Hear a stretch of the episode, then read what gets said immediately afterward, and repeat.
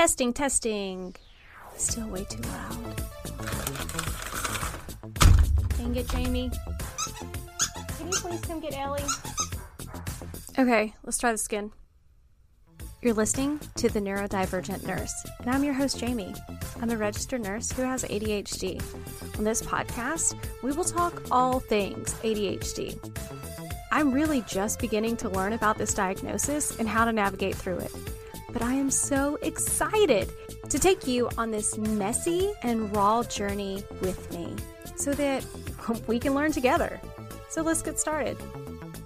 Happy February, my neurodivergent friends. Even though we've been in February for a minute, I apologize that last week you did not have an episode that came to your ears, even though I have quite a few in my queue in my bank of great interviews that I did about ADHD with other people that I just have not edited yet. There's one that I've been working on now for a few weeks that I cannot wait to share with you. There's just one small issue is that they were my dream guest and I don't know how to make me not sound like such an idiot or a fangirl on that interview. But when I figure out how to make me stop sounding like me, then it will come to your podcast player, I promise. Before we get into this week's episode, I need to give a shout out to the new Patreons of The Neurodivergent Nurse.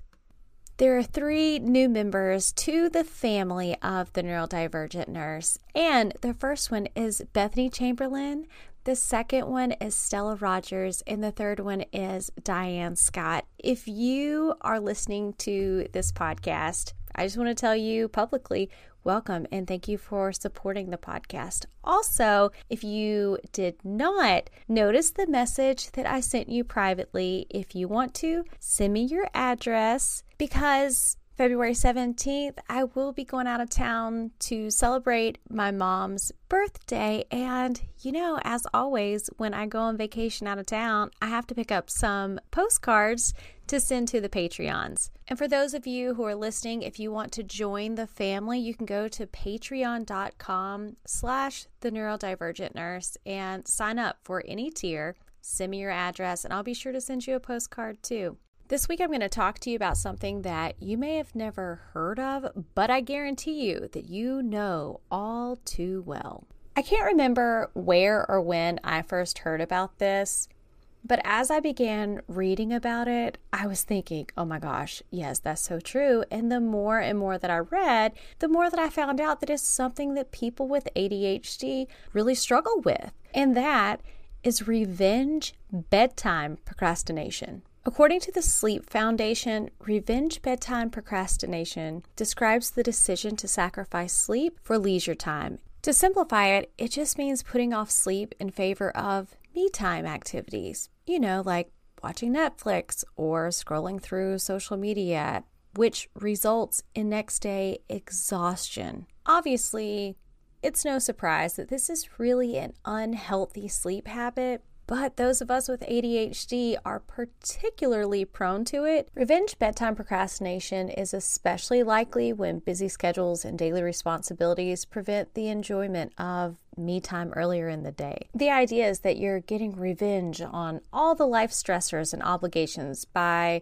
delaying your sleep so that you can enjoy the things that you want to. It goes without saying that sacrificing sleep, especially for those of us with ADHD, carries its fair share of consequences. You know, like exhaustion, poor productivity, health ramifications, shame, not to mention that lack of sleep can exacerbate the symptoms of ADHD. The term took off during the pandemic as sleep problems and psychological stresses, you know, skyrocketed. As I said earlier, anyone can engage in revenge bedtime procrastination, but people with high stress, busy lives, and poor time management skills might be more likely to put off sleep for that personal time. That demographic is heavily weighted towards women who, as a group, lost significant personal time during the pandemic as they took on a greater share of parenting and housework compared to men. don't get mad at me, it's statistics. Even though it's a relatively new term, it's not a new concept to researchers. The behavior, which is defined as going to bed late without external reasons and with the understanding that a delay will result in negative consequences, is conceptualized as a self regulation problem. You know what else is often described as a self regulation problem? Yeah, ADHD. As I'm sure you're aware, research shows that people with ADHD experience problems with virtually all aspects of sleep, which include difficulty falling and staying asleep, daytime sleepiness, poor sleep quality, and difficulty waking up. It's also been proven that ADHD is associated with preference for later bedtime. I cannot pronounce that phrase. I wish that you could hear the bloopers of the 20 times I have tried to say increased eveningness. I think I got it that time. Well, that's what it's called the preference for a later bedtime. Let's talk about some other reasons why people with ADHD engage in revenge bedtime procrastination. The first one is we really have difficulties with self regulation. That is central to ADHD. And this can cause a range of challenges like impulsivity, hyperfocus, dopamine seeking behavior, problems with transitions, and more and that can lay the groundwork for revenge bedtime procrastination. The next one, rumination. Oh my goodness. you might opt to do literally anything other than lie in bed trying to shut off your overactive mind.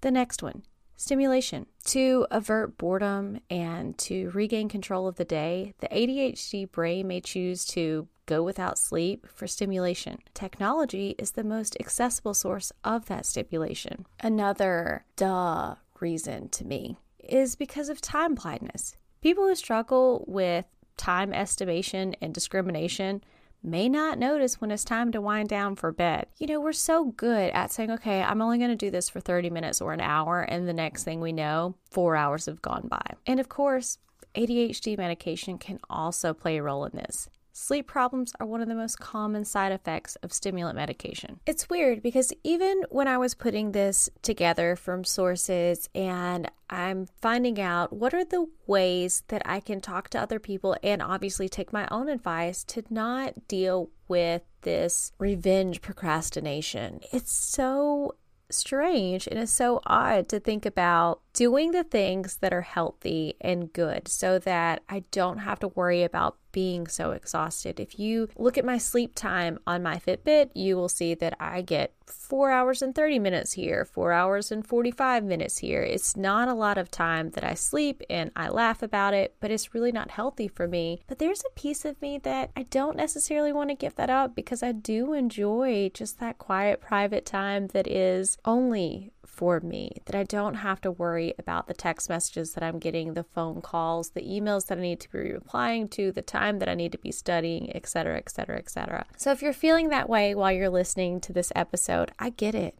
I really do. But let's be honest, it's really not good for us. So I'm going to give you some ways that we can start changing the way that we go about this so that we can live a bit of a healthier and kind of a happier life because if we're healthier, we might be happier too, right? Y'all, if you like the show, please consider joining the Neurodivergent Nurse Podcast Patreon. It shows how much you care and it allows me to continue to produce these episodes week after week. Plus, you get some awesome bonus episodes and some pretty great fan mail from time to time as a thank you.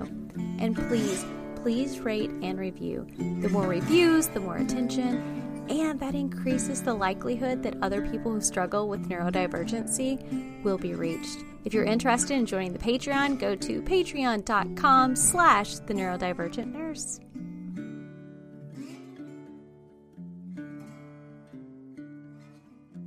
The first thing that we have to do, we have to reinvest in our daytime hours. That means that we have to plan satisfying and tiring activities during the day.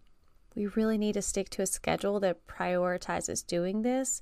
That will make revenge bedtime procrastination less tempting. Also, going along with that, we need to start prioritizing ourselves. Let's be honest, we readily give away too much of our energy to other people throughout the day. It's tough but you have to learn to put yourself first consistently so that you don't feel so deprived at night. This goes back to what I was just saying about my preference for doing those things, the me time at nighttime, because I feel so bogged down at needing to reply to other people and I need to do all the things for the people. Start learning to put yourself first and to do the things that you want to do. Step number two in the strategies to get to bed is that we need to practice good sleep hygiene. That means that we have to follow a bedtime routine. I really dislike the word routine. it makes my skin crawl just thinking about it. Maybe one day I will come up with another word that doesn't give me those feelings when I hear routine. Anyway, go to bed and wake up around the same time, even on the weekends. Consider changing your bedtime cue. Set an alarm, write in a journal, do some mindfulness activities. If you're not really sure how to do that, I made a podcast episode a while back. Go check it out, get some tips. And doing that will help you to break out of that old routine. Take some steps to streamline bedtime preparation, and that's also going to decrease your bedtime resistance. Part of the good sleep hygiene is also to avoid screens at least an hour before bed. Bright blue light exposure from electronic devices is similar to sunlight exposure and it interferes with your sleep. Also, try to avoid naps during the day, especially if you have trouble falling asleep at night. Adenosine, a chemical that's linked to sleepiness, builds up when we're awake and it decreases as we sleep. Napping, therefore, may deplete the chemical that we need in order to get that good night's sleep. Number three, you're going to set your circadian clock. Now, I know that a circadian rhythm is something that is natural to every person and it is different to every person. But what we do when we're awake is connected to how quickly we fall asleep, whether we stay asleep, and how we feel when we wake up the next morning. That's our circadian rhythm at work, or our body's natural cycles that help control our daily schedules and regulate sleep. Light and dark govern the circadian rhythm. Sunlight cues the body that it's time to wake up. Darkness produces melatonin, which makes us sleepy. That's why it's also really important to avoid those screens at nighttime. Make it a priority to incorporate early morning sunlight and sunsets into your days as natural sleep wake cues. I guess that means I have to get rid of my blackout curtains, doesn't it? Number four is exercise. Exercise improves sleep quality and overall health. It also affects the circadian clock. So, why don't we just knock out two birds with one stone by exercising in the early morning sunlight? Number five, we need to quiet our minds. If your mind is buzzing with thoughts and worries, write them in a journal. Consider it a brain dump. Research shows that expressive writing can help improve sleep and reduce stress. Number six, consider or adjust ADHD medication. Talk to your doctor about your sleep problems. Stimulants may help improve sleep in adults with ADHD. At the same time, since medication may also contribute to sleep difficulties, talk to your doctor about adjusting the dose or trying another medication, especially if your sleep problems appear after a new medication was started. Now, let's put it all together so that we can change some of our habits for better sleep.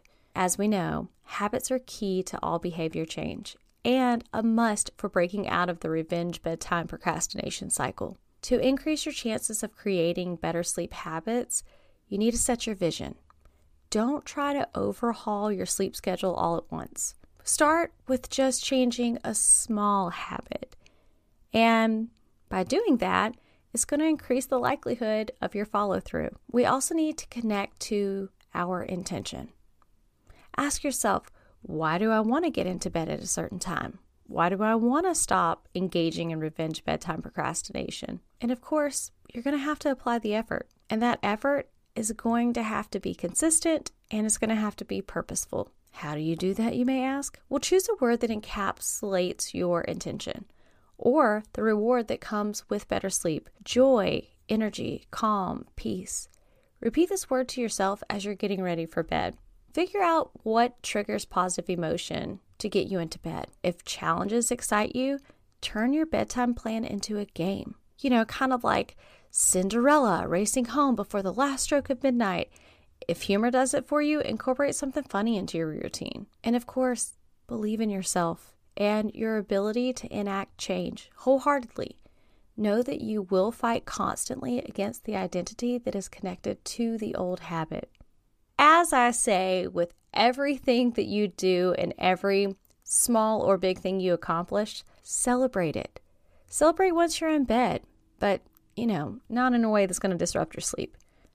Focus on the happy, contented feeling of keeping your intention.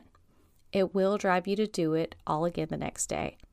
Start with a week of that habit, getting into bed, going to sleep at an appropriate time, and once you complete that week's worth, reward yourself for it. I hope you enjoyed this week's episode of the Neurodivergent Nurse. If you did, be sure to give it five stars and leave a comment so that other people can find this podcast as well. I know it's been just a minute, but let's end this week's episode with a joke. Did you know that the umbrella was actually originally supposed to be called Brella, but the creator hesitated? I hope you have a wonderful week, and I can't wait to talk to you again.